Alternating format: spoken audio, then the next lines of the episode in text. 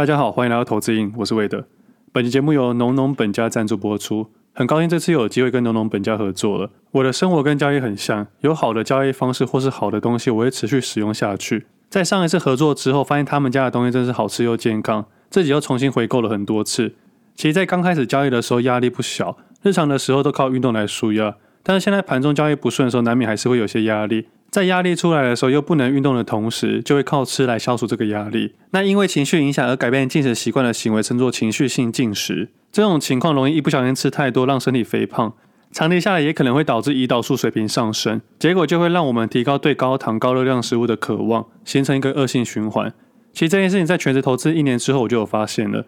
所以从那个时候，我就会特别关注自己吃进去的东西，试着要维持稳定性跟持续性。我自己解决方式，除了特别控制早上的摄取热量之外，如果真的饿的话，就把坚果当做日常的点心去吃。不只可以控制自己的情绪，也可以控制自己的体态，打破交易人都是肥仔的都市传说。那刚好两周之后就是端午节了，浓浓本家的产品除了好吃健康以外，在送礼上面也非常的得意。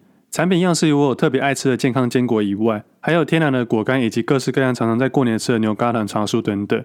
他们的礼盒也都可以自由选搭内容物。可以买来自己吃之外，也可以当做这次端午节的企业送礼或是亲朋好友的礼盒。浓浓本家主打少盐、少油、少糖，所以不管是哪个年龄层的听众朋友，都可以找到自己喜欢的口味。有在饮食管理或是送礼给长辈时，吃起来也不会有太大的负担。这次浓浓本家还有个特别活动，如果你的公司企业有送礼需求，可以到底下链接登记，浓浓本家就会寄送免费的试吃品给你。在试吃后有企业订购需求，都可以直接私讯浓浓本家的粉专，会有专人为你们服务。我们常常听到不好吃不要钱，这次浓浓本家就是挑战大家挑剔的嘴。除了企业有特别优惠之外，这次一样有投资瘾听众的专属优惠。只要官网上面消费满九百元，输入投资瘾折扣满 WADE 二零二二 W A D E 二零二二，就可以享九折优惠。再搭配官网本身满一千元自动折扣九五折，双重折扣下最高可以享有八五折左右的优惠。那今年端午节除了立蛋以外，也可以挑战立坚果看看。有兴趣的听众朋友可以看底下的资讯的连接。那这个厂商跟我们再次合作，我除了自己买了不少以外，他们有寄试吃品过来。那试吃品对我来说可能很快就把它吃完了，所以我自己也是很快的就回购了。那其实我以前对饮食比较没有什么概念，真的是因为近几年才更加重视。可能是之前交易的低潮的时候，有一段比较辛苦的日子，那个时候交易不顺以外，影响了自己的交易心理，当然影响到自己的身体，也是因为受到影响才开始更加重视。不过，其实我从小以来都有运动的习惯。真的要追溯的话，大概是小学的时候就开始运动了。我从小就很喜欢跟别人竞争，什么都想要赢。国小很爱打躲避球，但那个时候年纪还小，常常被高年级欺负。因为被欺负不服气，所以我那个时候每天晚上都会去自己训练。那训练方式也很逗趣了，就是拿球一直砸墙壁。那个时候不知道自己在发泄还是真的在训练。那个时候我也不是很清楚。总之后来我成为高年级的时候，我也开始欺负低年级的学生。但后来想想，那应该不是在欺负，那只是生理结构上的不同。年纪大的力气本来比年纪小还要多。总之，我就是一个很喜欢运动的人。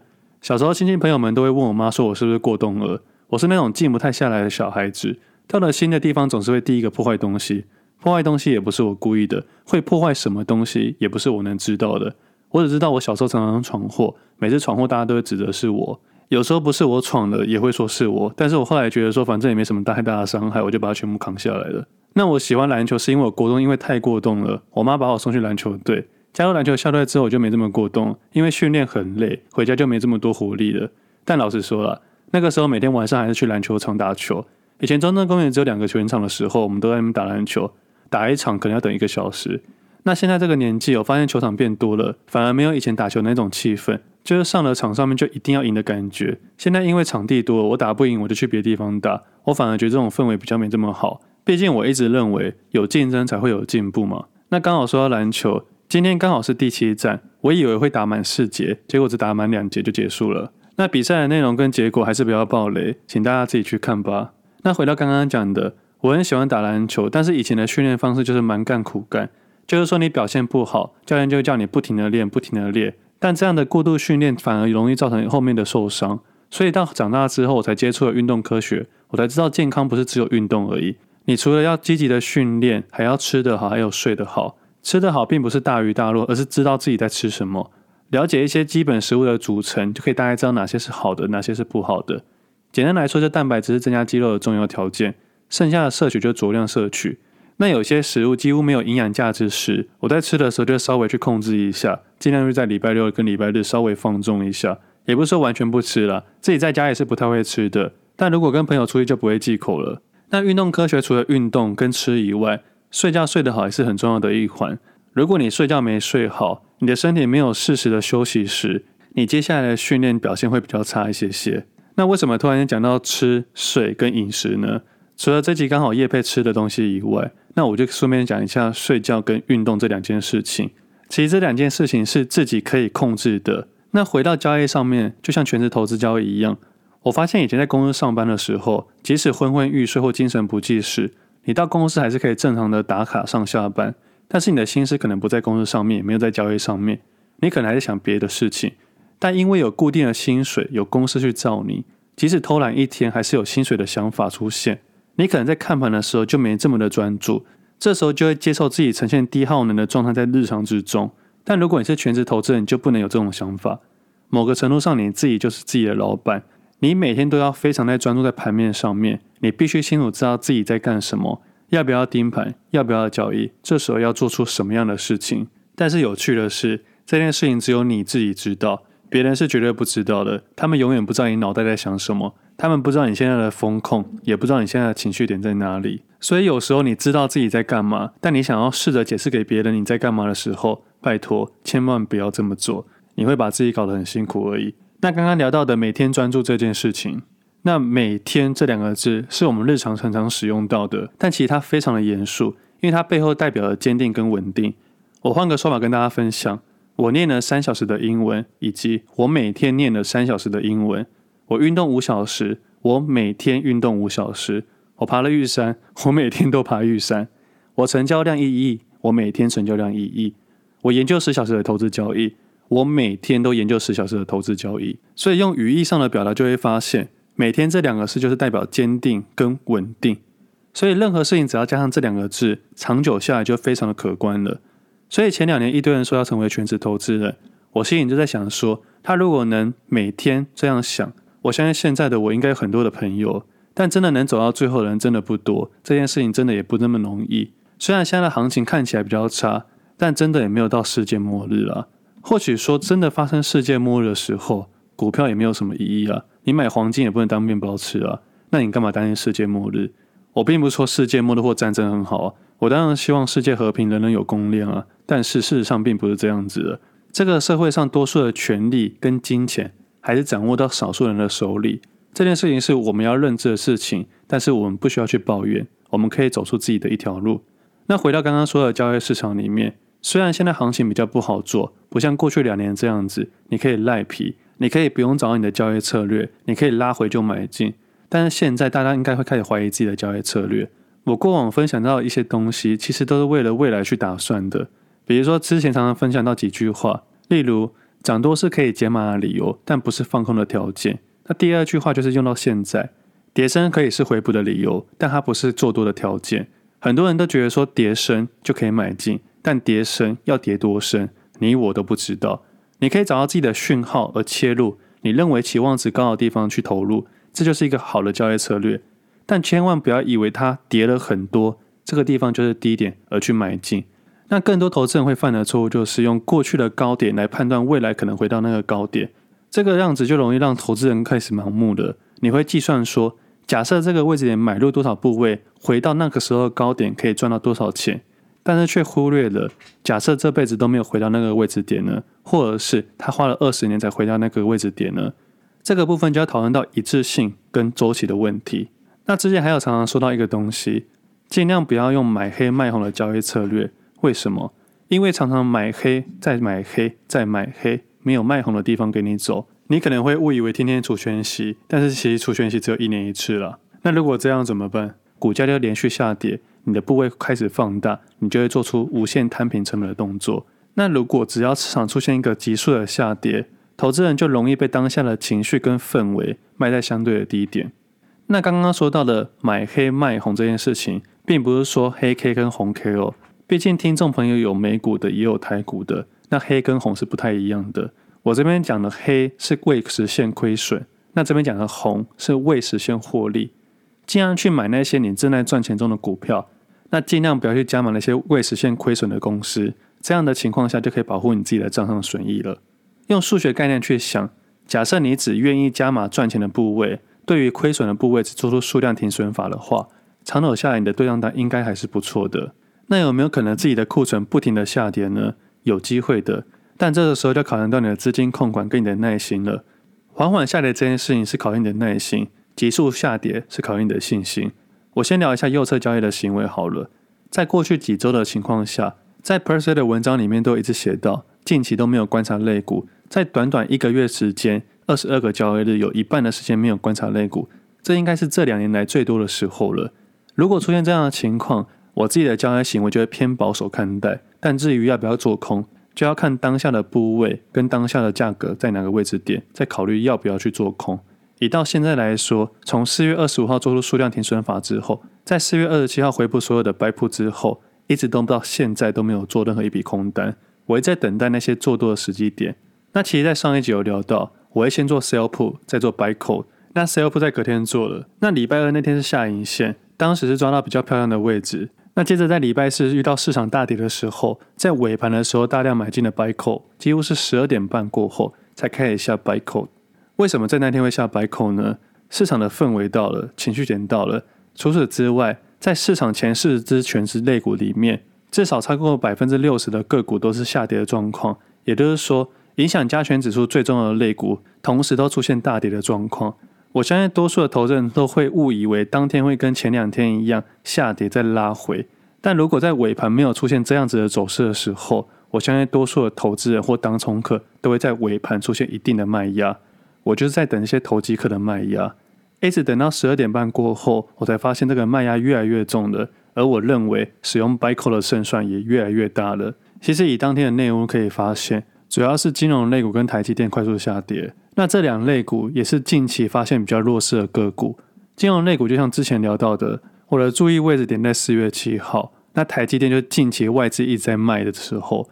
如果听众可以回听过去那两三个月的节目，就会发现我一直在讨论到台积电在卖，以及金融类股在四月七号的时候，这两个就是我认为的关键位置点。只不过什么时候会利用到它，我不知道。但是我的确先注意了。而在当天的决定，我相信自己心中百分之七十到八十的决定都在这两只类股上面。那选择权这个部分，一直等到十二点半过后才开始慢慢建仓。那在当下决定，除了在当天台股以外，其实在这段时间都有参考到美股的走势，美股除了四大指数以外，美股的个股也有去观察到。那除了美股，我看到日股、韩股、欧洲股市都出现差不多的走势，所以当下我认为是一个还不错的时机点。其实，在当天下单是很轻松的，因为市场卖压的情况下，你在当时的做买方是轻松的，你不需要担心任何流动性的问题，你可以照自己想要的部位慢慢去买，因为在当天的尾盘。买权的价值是比较低的，没有人想要买买权。当时的自己就想说，别人在丢，我在捡的感觉。我从十二点半左右开始买，一直买到一点二十七分还二十八分的时候，因为在一点二十五分的时候，我发现卖压越来越大，可能是最后一盘要做结算。那个时候价格更便宜了，我在那个时候买的部位更快了。接着在一点三十分最后一盘成交之后，我就没有太多的动作了。那选择权的交易有时候用周选，有时候用月选。那这次的月选跟周选是同一天结算价，所以这两者没有太大的差异。那在今天一大早的时候，我就把所有选择权给回补了。那现在目前没有使用任何一笔选择权，大概获利是一倍以上。今天只花了两天的时间，那这样的期望值对我来说是相当高的。那为什么在今天回补？主要是因为我满足自己的期望值，并且我找到自己的右侧个股要交易。我认为之后的行情会回到个股上面，所以我做出退场的动作。所以以上所有的想法都不会是只有单一条件，也没有在预测走势，我都是依照自己的部位去做风控的调整，我只做自己的交易行为。那这个部分我有放到 Facebook 上面，我认为这样的商品太吃经验了，而且我必须老实说，计划归计划，虽然计划是上礼拜一计划的，但切点、时间、部位、数量、价格都是交易的一环，这全部都是环环相扣的。我一定要找到我认为好的时机点，那个时机点是期望值。我没办法用数字去说明这个期望值有多大，那这个期望值会影响我要下的注有多大。我换个想法跟大家分享，假设你设定十个条件，在当下符合越多条件的时候，你可能下的注就会比较大一些些。那除了刚刚讲的那些盘中的观察以外，其实在看融资维持率的时候也是很重要的指标。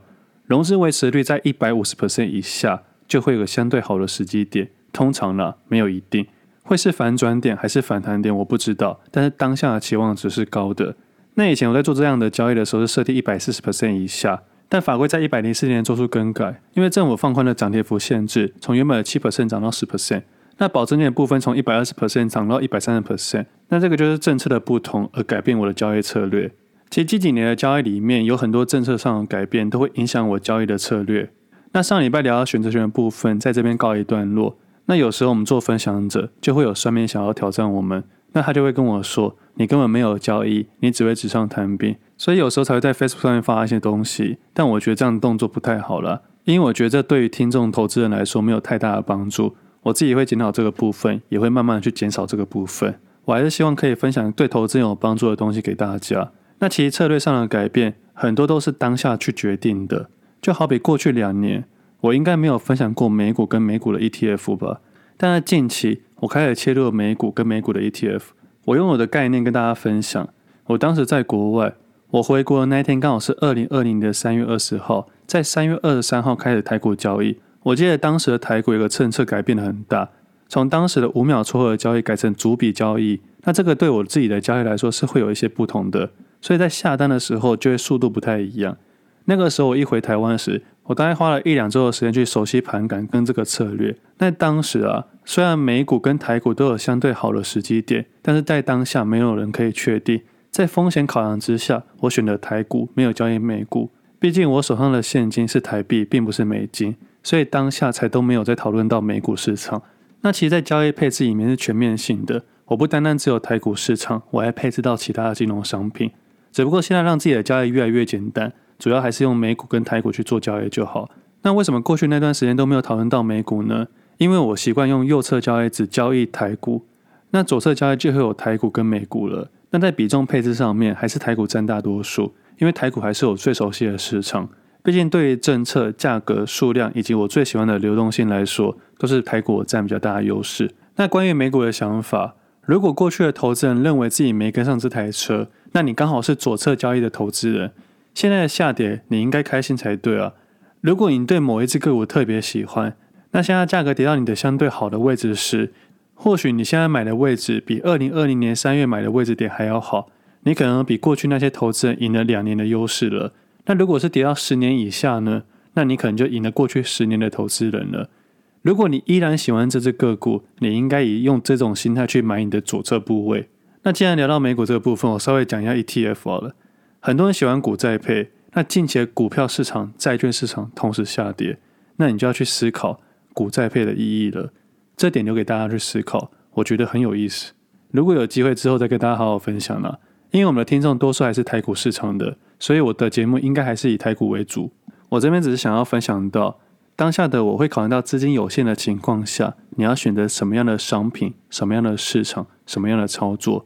如果听众朋友要去听当时的节目的话，也可以知道，当下的我除了台股市场以外，我有考到原油市场，只不过原油市场要用期货交易，所以我后来考虑到用台股交易，这也是当下的决定，不是现在的决定。资金有限这件事情，对短线交易人来说是非常的重要的。比如说啦，近期发现了比特币开始下跌，目前从六万多元跌到三万元以下。那其实，在过往的节目里面有分享到比特币这件事情，那个节目我忘记是第几集了。当时的节目是说报过一座比特山。我要说的是，所有的金融商品就是价差游戏，它可能会上涨，也可能会下跌。虽然听起来像废话，但它是资金控管上面非常重要的议题。像是刚刚聊的比特币下跌之外，像近期很多人讨论到 Luna 价格崩跌，在一个月前还带来历史新高一百二十元，那现在价格根本不到一块钱，几乎快要归零了。我在这边不是要落井下石，我只想要说的是。我尽量不去碰自己不熟悉的商品，我更不会去碰自己似懂非懂的商品。似懂非懂的商品其实比完全不懂还要更可怕。就因为似懂非懂，你才会拿一点点的部位去下，或者是稍微有赚到钱，拿更大的部位去下。这样的情况下，比你完全不懂不去碰还要更危险。所以只有在我很有把握、很有信心、很懂的时候，我才会参与这场游戏，否则我一概不参加。我还记得那集的节目是跟大家分享到比特币的例子，我从一千元以下就开始注意到它了，一直到六万元我都没有参与。那它回到两万多元的时候，现在的我也一点都不会参与。其实作为投资人或交易者，你要告诉自己说，在现在跟未来的交易日子里面，一定还有各种各式各样的商品会诱惑着你。你一定要做到三件事情。第一件事就是做任何一笔交易都要把风险放第一优先。当你不知道风险在哪里的时候，那就是很大的风险。第二件事情就是你一定要知道自己在干嘛。独立的思维是非常的重要的，换在哪一个市场都一样。即使是我现在分享给你的东西，你都不一定要参考，你可以知道就好。第三件事情也是最重要的事情，你要有勇气拒绝跟接受任何一个金融商品。这三件事情就像是我生活一样，我认为运动、健康跟吃都非常的重要。我会自始至终用到我每一天的日子里面，这就是一个全职投资人的日常生活。那在第三个点，你要拒绝跟选择金融商品这个部分，就像是饮食一样，你可以每天吃垃圾食物没有问题，你也可以吃健康食品，这些都是你的选择。但是千万不要病急乱投医，不要因为交易不顺乱用杠杆，也不要因为交易不顺乱使用放空啊、做多的期货、选择权等等。每一项金融商品或每一项金融工具。都有它的难度，千万不要乱使用。像这样疫情发生了，很多很要不得的人会常常去乱分享一些东西，比如说某某国家的研究可以抵抗一些疫情百分之四十、五十、六十等等。那只要发了这种新闻，就会有人一窝蜂的去买这个商品，最后就变成人家的行销手段。我是觉得这样很要不得，蛮过分的。其实不只是媒体啊，有些分享者也是这样子，所以大家要谨慎，真的不要病急乱投医。有些药是不能乱吃的，把你的三个要素顾好：饮食、运动、睡觉。睡觉其实很简单啊，之前都有聊过，部位刚刚好，睡觉才会好。那今天的时间差不多了，像我刚刚聊到比较多选择权的概念，我突然想到一件事情，在群组里面有听众问我说，我在选择权 Buy Call 上面的停损点怎么设定？我忘记回答他了，因为那时候我正在研究我要的资料。那我现在想到就回答你，Buy Call 对我来说的停损点就是我下的部位。我下多大的部位，那个部位就是我停损点。我大多数交易选择权买方都是用这种心态，那这是自己主观的做法，不一定适合每一个人。那最后还是要说一下，选择权这个商品的难度非常的高，它比股票、融资、期货、权证都还要来得高。我自己在使用上面只有偶尔会使用到，只有我认为关键的时候才会操作，那日常的时候是不太使用的。如果投资人想要走长久的路，我认为个股还是比较适合多数人的。但是在这边分享选择权是希望大家不要被骗局给骗到的，多了解一些金融商品的实际交易，就可以分辨出来谁在说谎了。那如果觉得我刚刚说的东西很难，其实我都写在书里面的。投资上瘾这本书花了我很多时间去写入，我把刚刚的想法用易读性跟故事性的方式融入进去。如果真的近期找不到投资方向的投资人，我相信书里面一定有你想要的答案。如果能从书中的一段话、一句话或一个故事帮助到投资人的话，这本书才会有它的价值。那关于 CPI 升息啊这些总经的议题，我想也慢慢的淡化了。那目前是左侧交易投资人的局，右侧还没有非常的明显。写投资人还是要稍微注意风险。但右侧投资人不要担心，过去两年的你应该玩的还蛮开心的。或许过去就要做好左侧跟右侧账户的分开，现在的你就不会无聊了。全职投资人是一件无聊的事情，所以我才要分成左侧跟右侧的交易，因为这样子我就每天都有我的局。那以上是我的分享，今天节目先到这里，我们下次见，拜拜。